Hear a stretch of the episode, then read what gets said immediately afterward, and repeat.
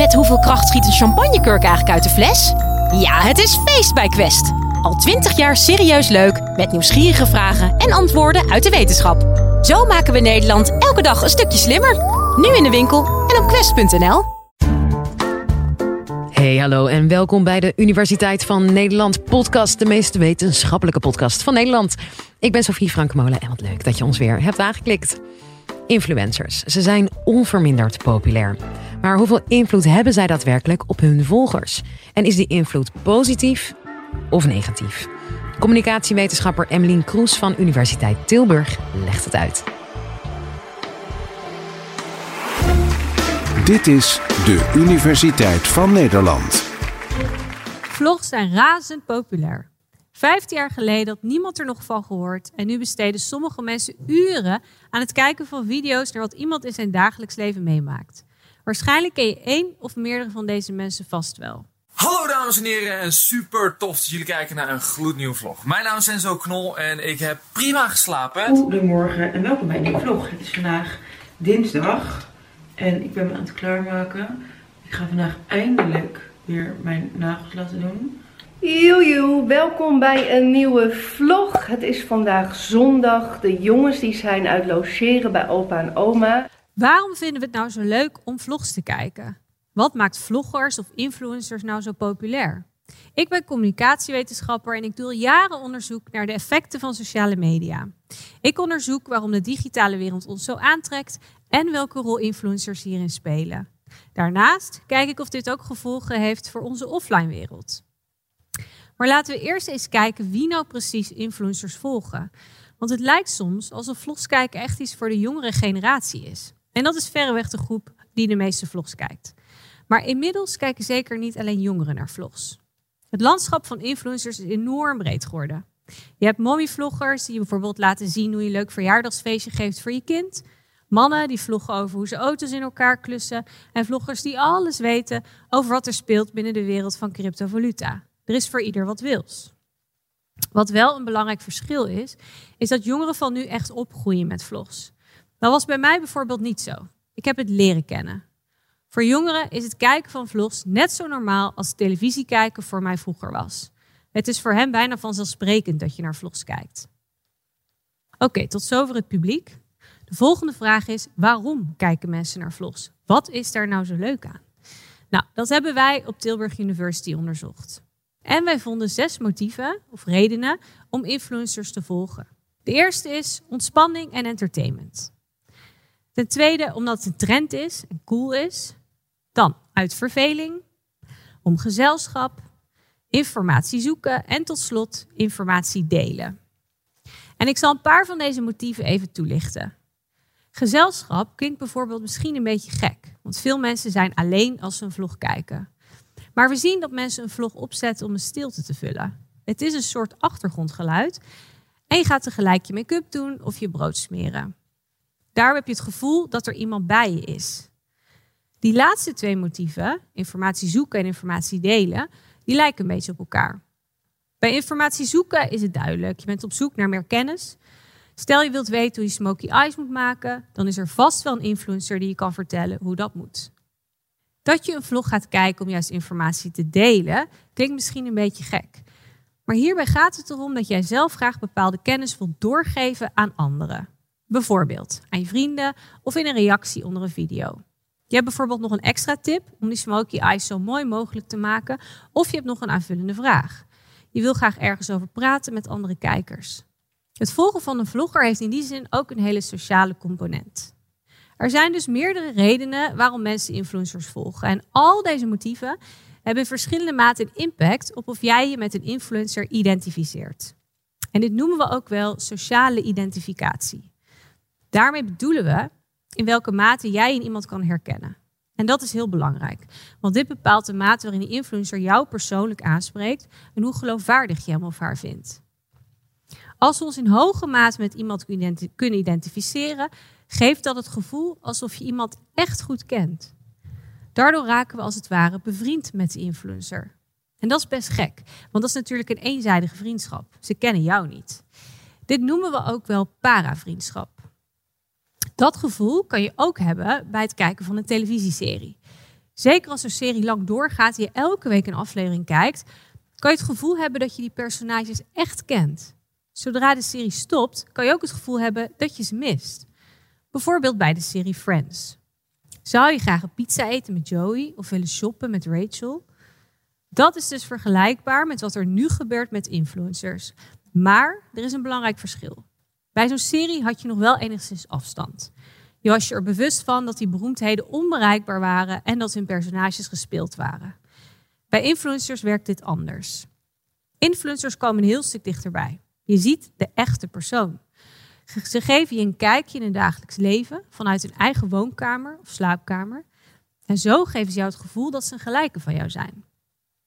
Daarbij betrekken ze jou bij de video's en de posts die ze plaatsen. Ze vragen regelmatig hun volgers om ideeën voor een nieuwe video. Je kan opmerkingen plaatsen, berichten sturen en heel vaak krijg je ook wat terug. Zo bouwen ze daadwerkelijk een band op met hun volgers. En dat is een heel nieuw fenomeen. Bovendien bestaan er nu ook micro-influencers. Dat zijn influencers met wat minder volgers dan de grote der aarde, zoals Enzo Knol en Monica Geuze. De micro-influencers worden heel vaak onderschat, maar zijn ontzettend impactvol. Waar het er vroeger vooral om ging om zoveel mogelijk volgers te krijgen, gaat het nu veel meer om de betrokkenheid. Volgers die echt belangstelling hebben voor jouw content. Denk aan mensen die geïnteresseerd zijn in een specifieke niche. Bijvoorbeeld weer die mommy-vloggers of vloggers die druk zijn met breien, auto's of cryptovaluta. En hierdoor ligt de mate waarin volgers zich met hun influencer kunnen identificeren vele malen hoger. Kortom, een influencer kan dus voelen als een echte vriend. En juist omdat je het gevoel hebt dat je jezelf met hen kan identificeren, kunnen ze ook een enorme impact hebben. Ze worden niet voor niets ingezet door bedrijven om reclame te maken. Identificatie kennen we al langer in de reclamewereld. Alleen vroeger identificeerde je dan vooral met een product. Denk bijvoorbeeld aan een iPhone of een MacBook. Sommige mensen zijn echte voorvechters van die Apple-producten en staan uren in de rij om de nieuwste iPhone in handen te krijgen. Ze kijken de productpresentaties en vinden het cool om gezien te worden met een MacBook. Je hebt zelfs fanpagina's op sociale media met I love Apple. Het unieke aan influencers is dat je niet zozeer meer hoeft te identificeren met het product dat ze promoten, maar dat de boodschapper veel belangrijker wordt, de influencer zelf. Als de make-up vlogger Nikki Tutorials bijvoorbeeld een bepaalde mascara aanprijst, gaat er niet zozeer om welk merk, merk dat dan is, maar het feit dat Nikki hem aanbeveelt. Je koopt de mascara dan vooral, zodat je kan zeggen dat je dezelfde mascara gebruikt als Nikki Tutorials. Daarbij is het wel belangrijk dat het geloofwaardig blijft. Wij hebben zelf een onderzoek opgezet waarbij fitness-influencers ofwel een eiwitshake ofwel calorierijk ijs gingen verkopen. En dat laatste werkte minder goed. We vonden dat als een product goed past bij de influencer, volgers sneller overgehaald zullen worden om het te kopen. Dit zag je bijvoorbeeld ook toen topmodel Gigi Hadid een samenwerking aanging met McDonald's. Dat werd ook niet heel goed ontvangen en kan je zelfs volgers kosten. Maar als de samenwerking wel geloofwaardig is en het product wel goed bij de influencer past, dan accepteren de volgers dat over het algemeen wel. Dat influencers ervoor betaald krijgen, vinden volgers niet eens erg. Ze vertrouwen de influencers. En dan vooral influencers die meer volgers hebben. Als zij een product aanprijzen dat past bij een online imago, vinden volgers de influencer leuker, met als gevolg dat ze het product eerder zullen kopen. Om deze redenen hoor je ook veel kritische geluiden over de mogelijke impact die influencers hebben op hun vaak jonge volgers. Bijvoorbeeld dat reclame maken door influencers een bron van misleiding is. En dat zij mensen, met name kwetsbare jongeren, kunnen aanzetten tot het kopen van dingen die ze eigenlijk niet nodig hebben. Toch is het niet allemaal negatief.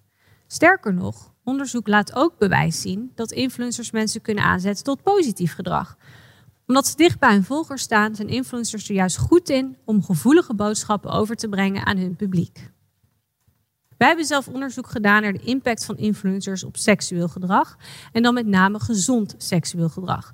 Zoals het gebruik van voorboesmiddelen en het laten testen op SOA's. SOA's komen onder jongeren vaak voor. En ze laten zich relatief weinig testen, steeds minder zelfs. Toch blijkt het vaak moeilijk om jongeren over dit onderwerp te bereiken. We zien dat een brochure over veilige seks of een video waarin iemand een verhaaltje opdreunt over het belang van condooms vaak heel weinig effecten heeft op jongeren of jongeren zelfs helemaal niet bereikt. En daarom worden influencers steeds vaker ingezet om juist deze groep te bereiken. Omdat influencers als een vriend overkomen, vertrouwd aanvoelen, is het voor hen veel makkelijker om dit soort intieme onderwerpen aan te snijden. En dat heeft natuurlijk voor groot deel te maken met de band die ze hebben opgebouwd met hun volgers. Maar we zien nog twee andere belangrijke dingen. Allereerst gebruiken ze heel veel humor. Zo laten ze op ludieke wijze zien hoe je een condoom omdoet. Of gebruiken satirische sketches om uit te beelden hoe je met je partner kan communiceren over veilige seks. Ten tweede doen ze aan zelfonthulling. Ze verweven de boodschap met een persoonlijk verhaal. Een influencer vertelt bijvoorbeeld dat hij zelf een SO heeft gehad, of dat zich van de week hebben laten testen op chlamydia. Of dat ze onveilige seks hebben gehad en zich zorgen maken over de gevolgen daarvan. Door iets persoonlijks over zichzelf te vertellen, betrekken ze hun volgers meer bij de boodschap. En daardoor komen er gesprekken op gang. Mensen gaan hun eigen verhalen delen in reacties onder de video. Ze doen zelf ook onthullingen, zoals ik heb ook chlamydia gehad. En mensen worden daardoor aan het denken gezet. Ik heb ook symptomen, moet ik me laten testen? Of misschien moet ik ook maar eens een uitstrijkje laten maken. Op deze manier kunnen influencers dus een hele beweging in gang zetten. Ze zorgen ervoor dat mensen die eenzaam zijn of worstelen met een bepaald probleem, zich gesteund voelen of ergens terecht kunnen. Ze maken moeilijk bespreekbare onderwerpen weer bespreekbaar en kunnen zelfs taboes doorbreken. Dat zien we bijvoorbeeld met mommy-vloggers die vertellen dat ze een miskraam hebben gehad. Of bijvoorbeeld Enzo Knol, die vertelde dat hij vroeger gepest werd. Als influencers ervaringen delen die jij ook hebt meegemaakt, voel je je minder alleen. Denk ook aan de coming out van Nikki Tutorials. Als iemand zich anders voelt, kunnen mensen in zijn of haar omgeving honderd keer zeggen: Je bent perfect zoals je bent. Maar op het moment dat zo'n influencer met miljoenen volgers opstaat en zegt: Ik ben geboren als jongen, dan is die impact natuurlijk vele malen groter. Dat kan ervoor zorgen dat iemand zich gesterkt voelt. Want kijk hoe bekend zij is en wat ze allemaal bereikt heeft, dan kan ik dat ook. Dus om terug te komen op de vraag waar dit college mee begonnen, hebben influencers een slechte invloed? Ik zie het helemaal niet zo negatief in. Hoewel ik de geluiden snap en influencers niet jouw vrienden in de echte wereld kunnen vervangen, kunnen ze wel een hele belangrijke sociale rol in jouw leven vervullen. Er zijn verschillende redenen waarom mensen vlogs kijken. En eigenlijk zijn dat allemaal hele sociale redenen. Bijvoorbeeld zoeken van steun van mensen die hetzelfde meemaken of hebben meegemaakt. Als de online wereld ervoor zorgt dat jij je beter voelt, kan dat namelijk ook een goede uitwerking hebben op de offline wereld. Bedankt voor het kijken. Dat was Emmeline Kroes. Hey, en vond je het nou een leuke en leerzame aflevering? Vergeet je dan niet te abonneren op ons kanaal. Dus maar één klik worden wij heel blij van. En dan krijg jij van ons elke week twee nieuwe colleges. Tot de volgende.